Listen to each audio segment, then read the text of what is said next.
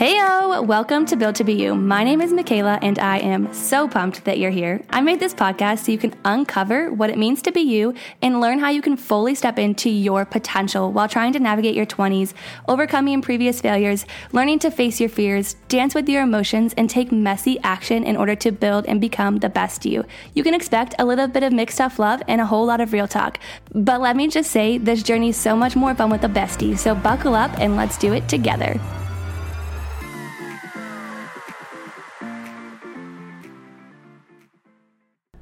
When I tell you that I had literal chills during today's podcast episode interview, it is no joke. Chelsea is an emotional trauma coach, and because I personally have been feeling the heaviness of the profession of being a nurse, of pandemic nursing, and I've had so many people reach out, you know, I'm just not sure how to process the grief. I'm not sure how to handle the burnout.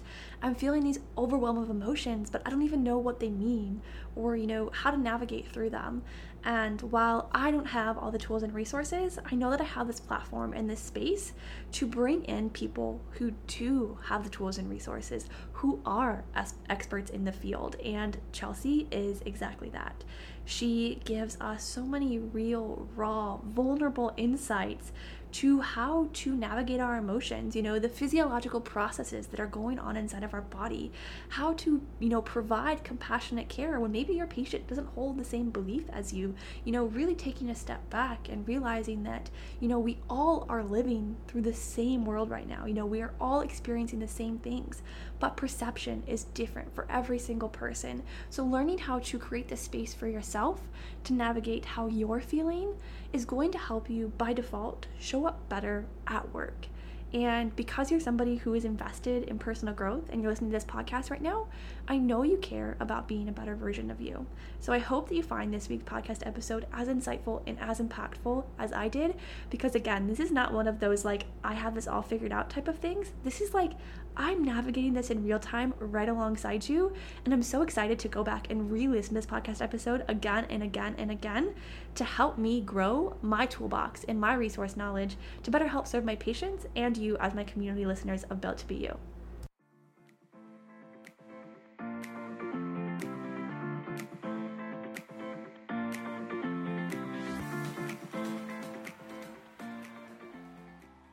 Welcome, Chelsea, to the Built to You podcast. Thank you so much for taking the time today to chat with us. And I'm so excited to just uncover this real raw topic that we're going to be chatting about. So just start off by sharing us a little bit about you and who you are.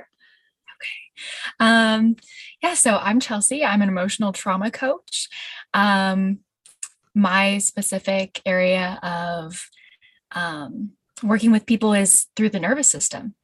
I, what I do is I help people reshape their nervous system from trauma, um, because as, as time goes on, we accumulate this trauma in our nervous system, and our nervous system really doesn't have the capacity to understand time.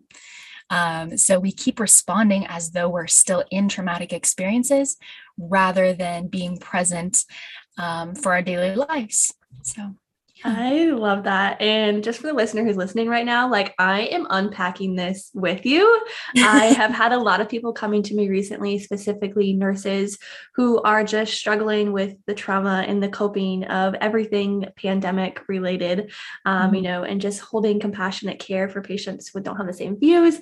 So I'm really excited to just like dive into this with you, like these messy, uncharted waters that are like way out of my area of expertise. But that's why we have Chelsea with us today to help kind of guide us through and give us some tangible tools and resources to navigate, you know, the season that we're in together.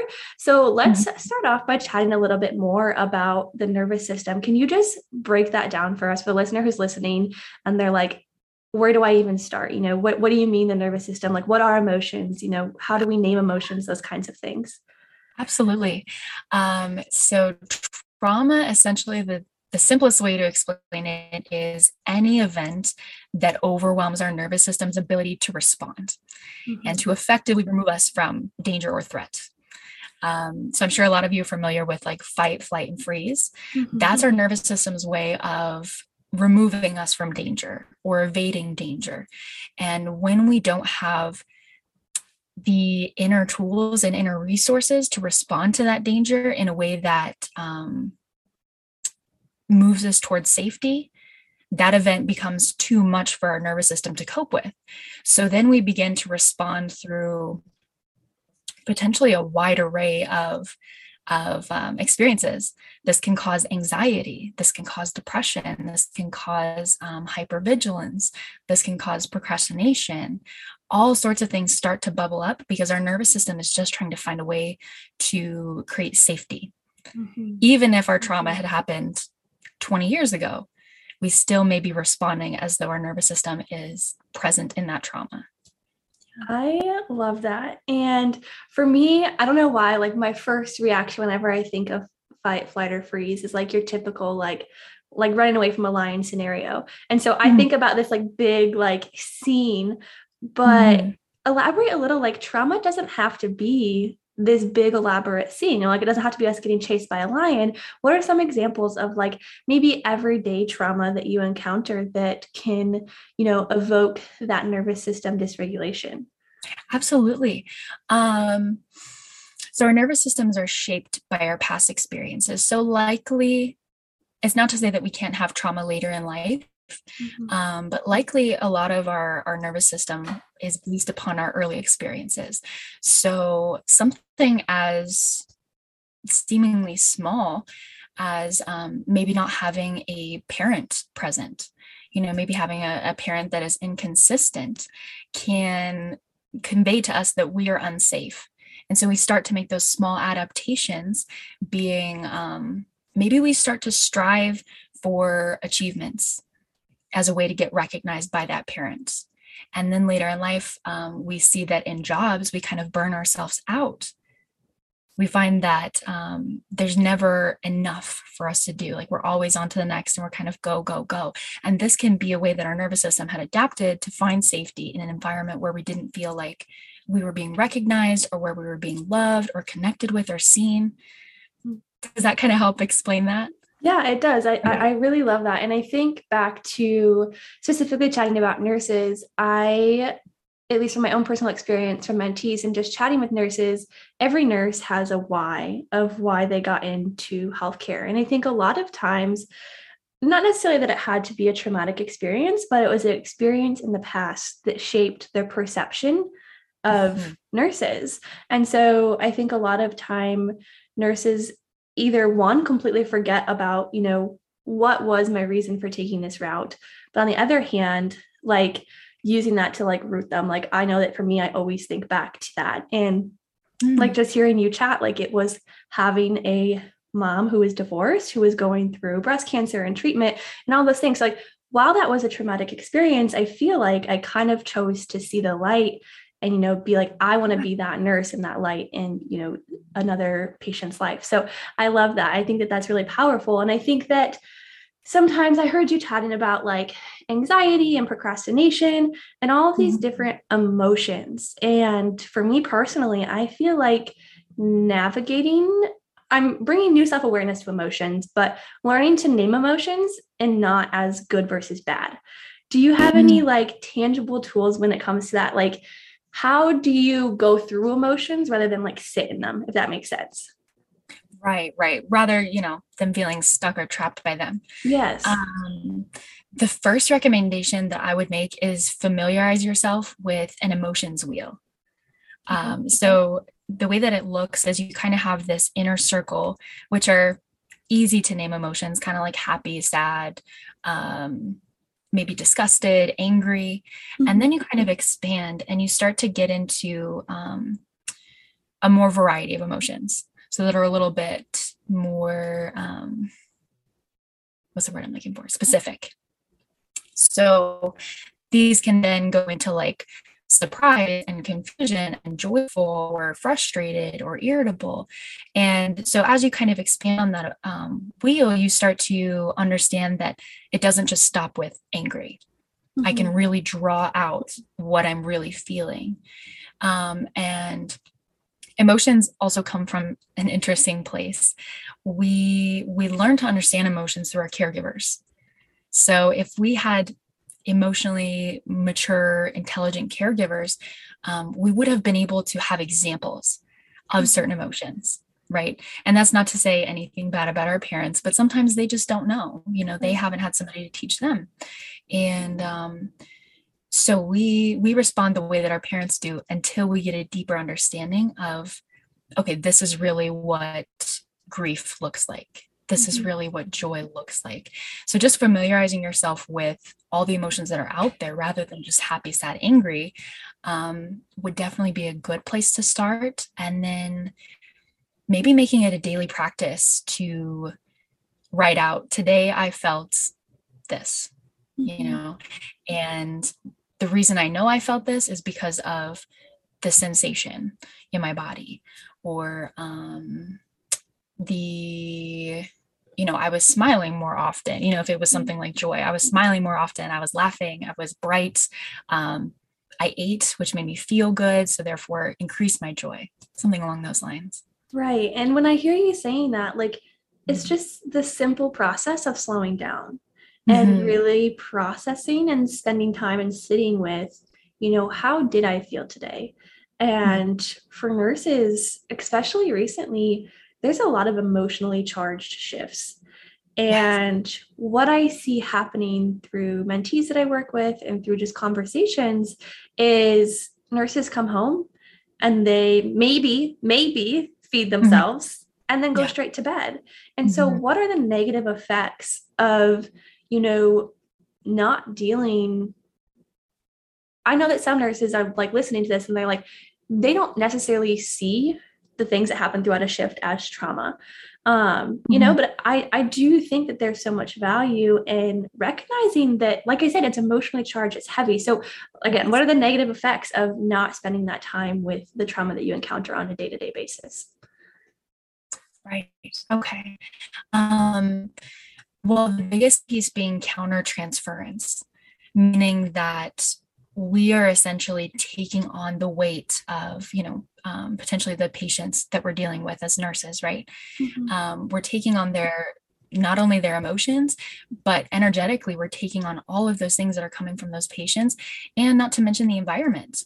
It's, it, I can imagine sometimes it's, uh, it's a really tough place to be. Mm-hmm. Um, so by being in that environment, taking that on from patients and not really having a place for it, it can start to weigh on us physically and mentally, meaning that this might lead to something like um, not feeling physically well, this mm-hmm. deep exhaustion that won't go away. It might turn into procrastination.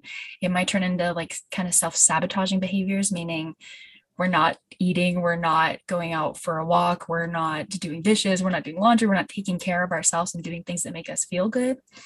Um, but from an emotional standpoint, we just start to wear so thin right. that there's no, there's no space even for ourselves to show up as nurses. There's no space for you to show up and say, hey, what do I need? You know, mm-hmm. like we don't have, you wouldn't have the capacity to slow down and just be like, wow, I spent all day caring for others. What do I need to do for myself? Yes. Yeah.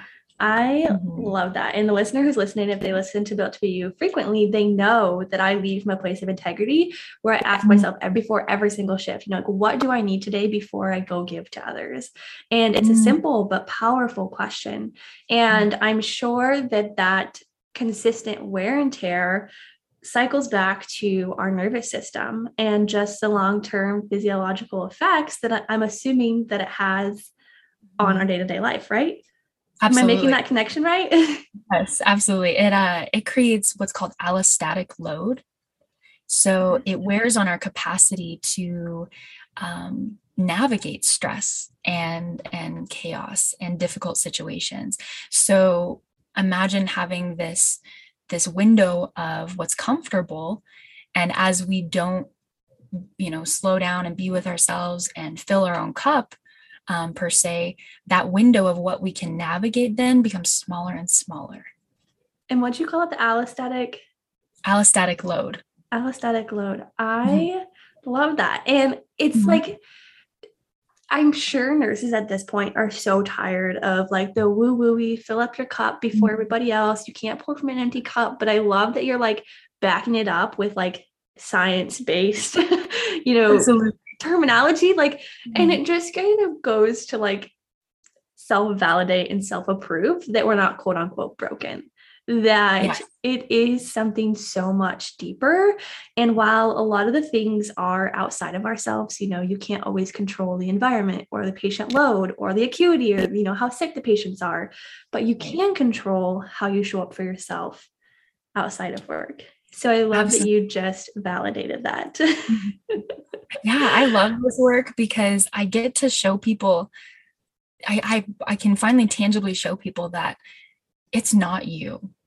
Like, mm-hmm. this is quite literally your biology. You have intelligently adapted to the things that you've gone through right. so that you can be here and survive now. And, and it just relieves this immense amount of shame, and also is so self-validating. Right. It's like, wow, my body's actually trying to take care of me, not in the way we want it to, yeah. but in a way that is so really creative and intelligent.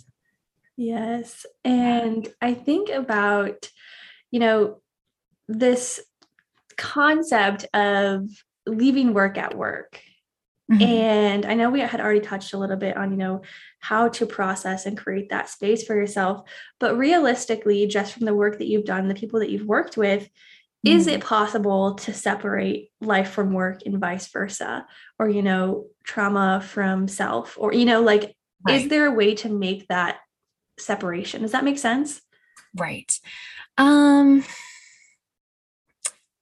what we do, it, it is possible. We can cut ourselves off from, from certain parts of ourselves or, um, certain work or tasks or environments. But what we do is we lose the wisdom in making those parts of us one whole piece. Mm-hmm. Um, so we start to lose connection with potentially, um, our bodies.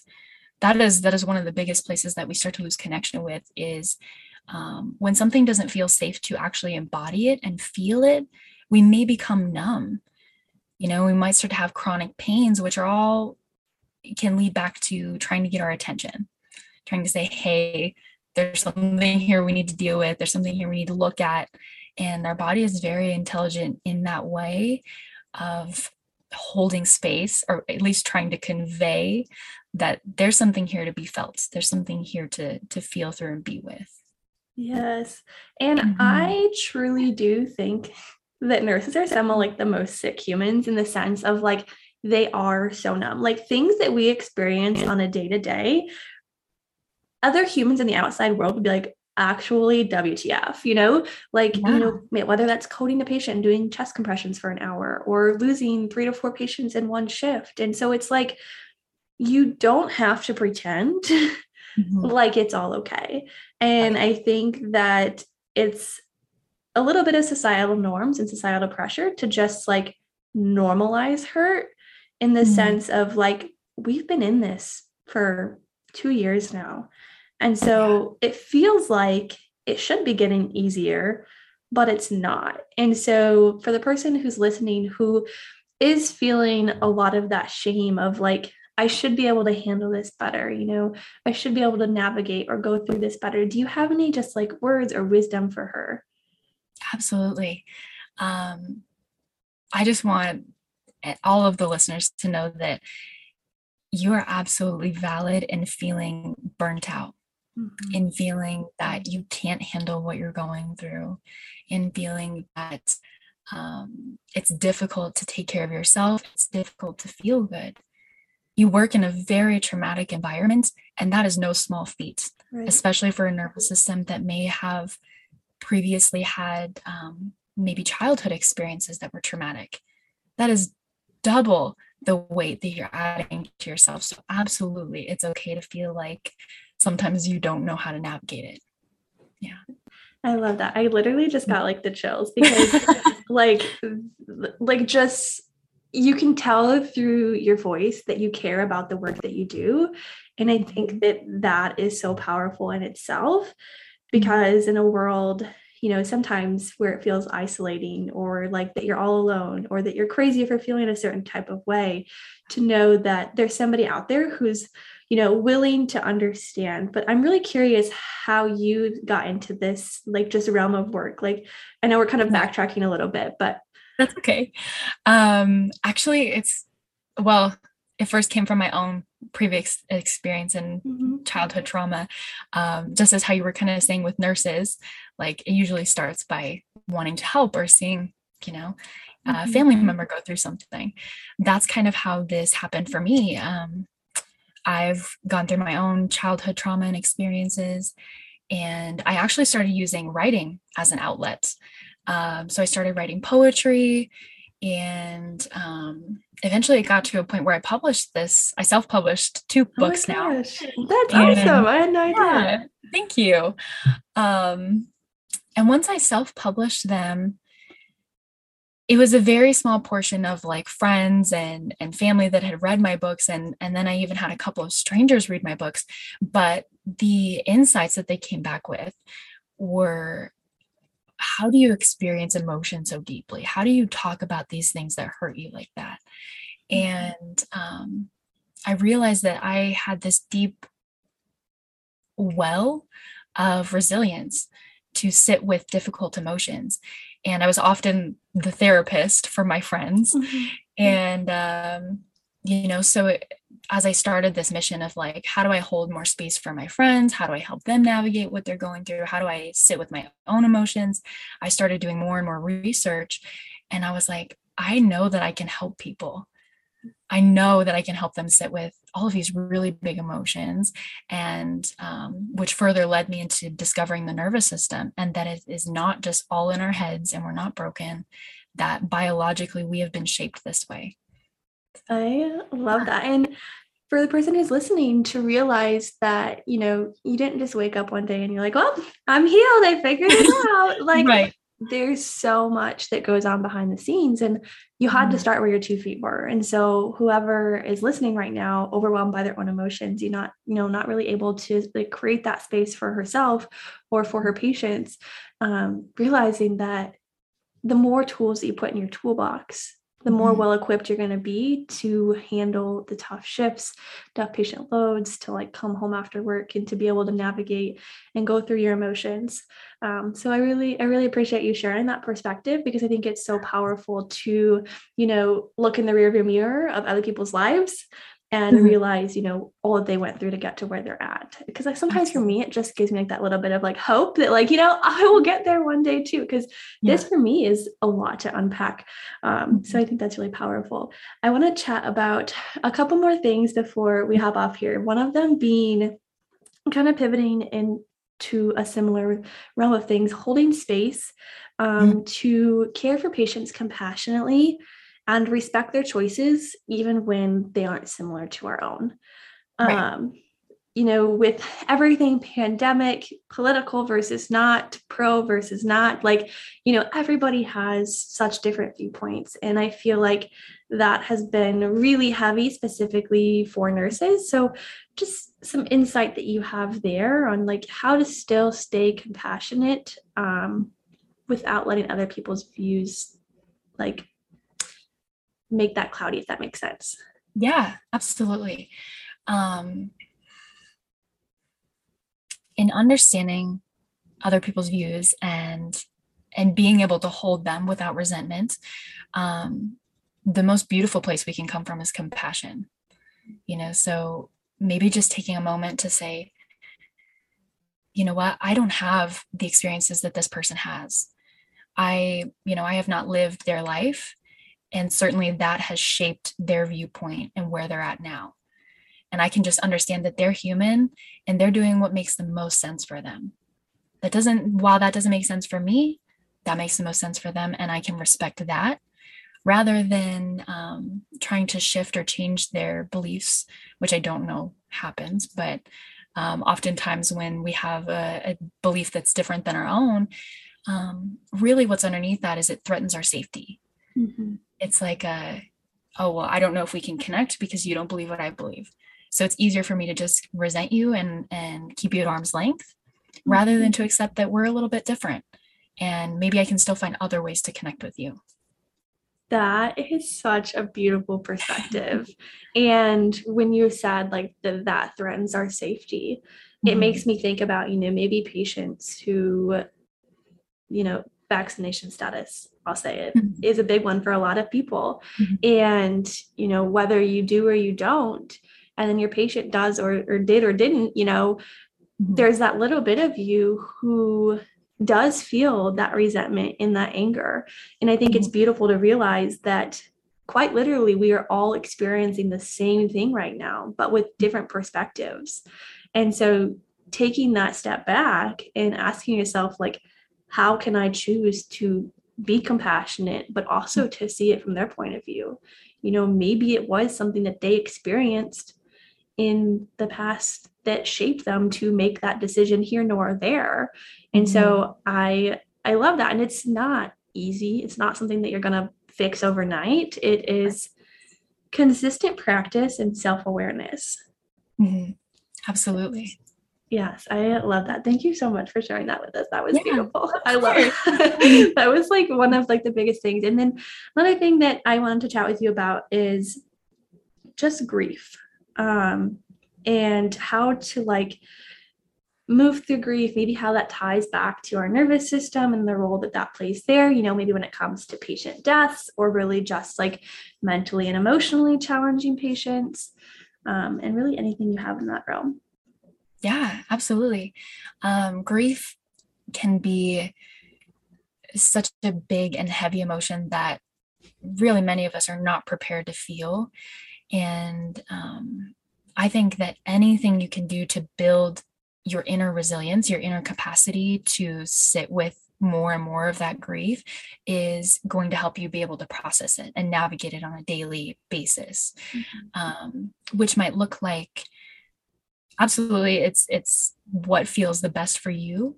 But I would recommend maybe something like meditation. That builds our inner capacity and um, in our ability to sit with our sensations and sit with our mind, even when it's racing. So we start to build a slow tolerance after we meditate for a long time. Um, I recommend movement. Movement is a wonderful way to process and um, also get a little bit out of our head. Sometimes it can get really, really busy up there mm-hmm. and it can be heavy. And when we start to move, we connect back into our body and we make it a safer place to be, therefore allowing that grief to come in and we can hold space for it.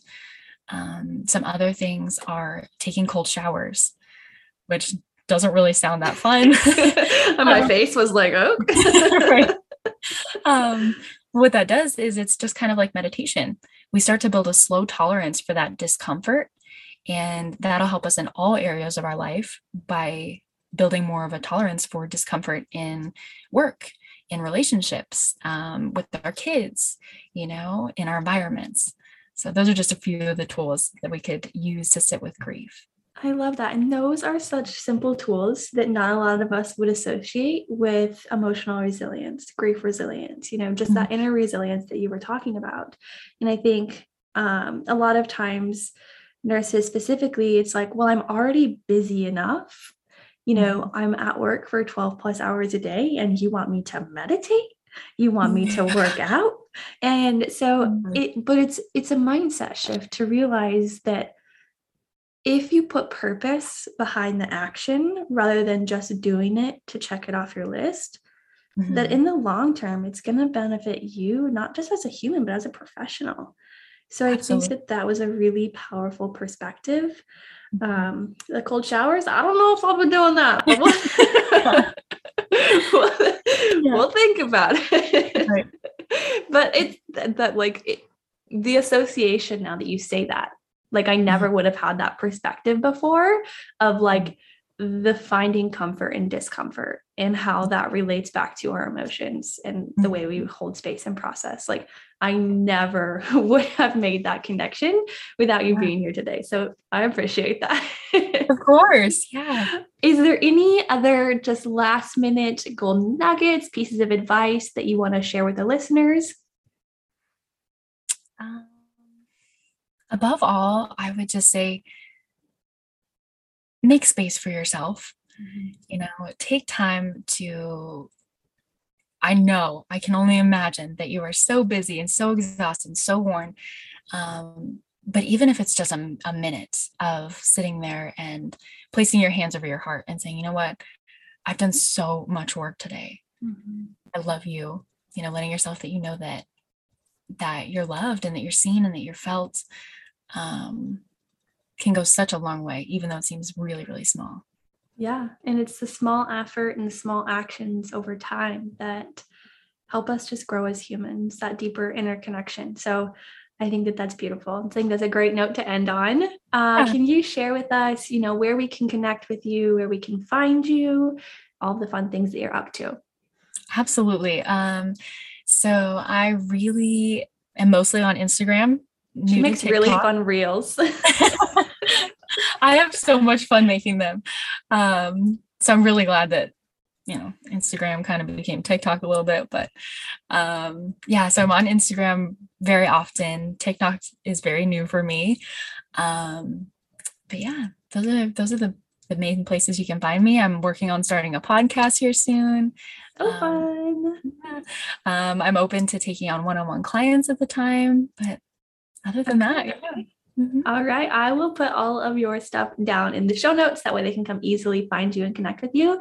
And again, mm-hmm. thank you so much for being here today, for holding this space for us to, you know, go through this emotional uncovering together. It is mm-hmm. simply just the starting point, but I know that myself and the people who are listening are going to get so much value moving forward, just making the small shifts and creating that space for themselves. So thank you.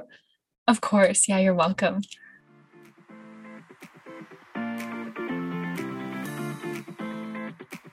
Before you go, I just wanted to let you know that I am so dang grateful that we are now on this journey through uncovering what it means to be you together. If you love this episode, make sure you share it with your friend, or better yet, share it on social media and tag me so that way I know. Until next time, chat soon.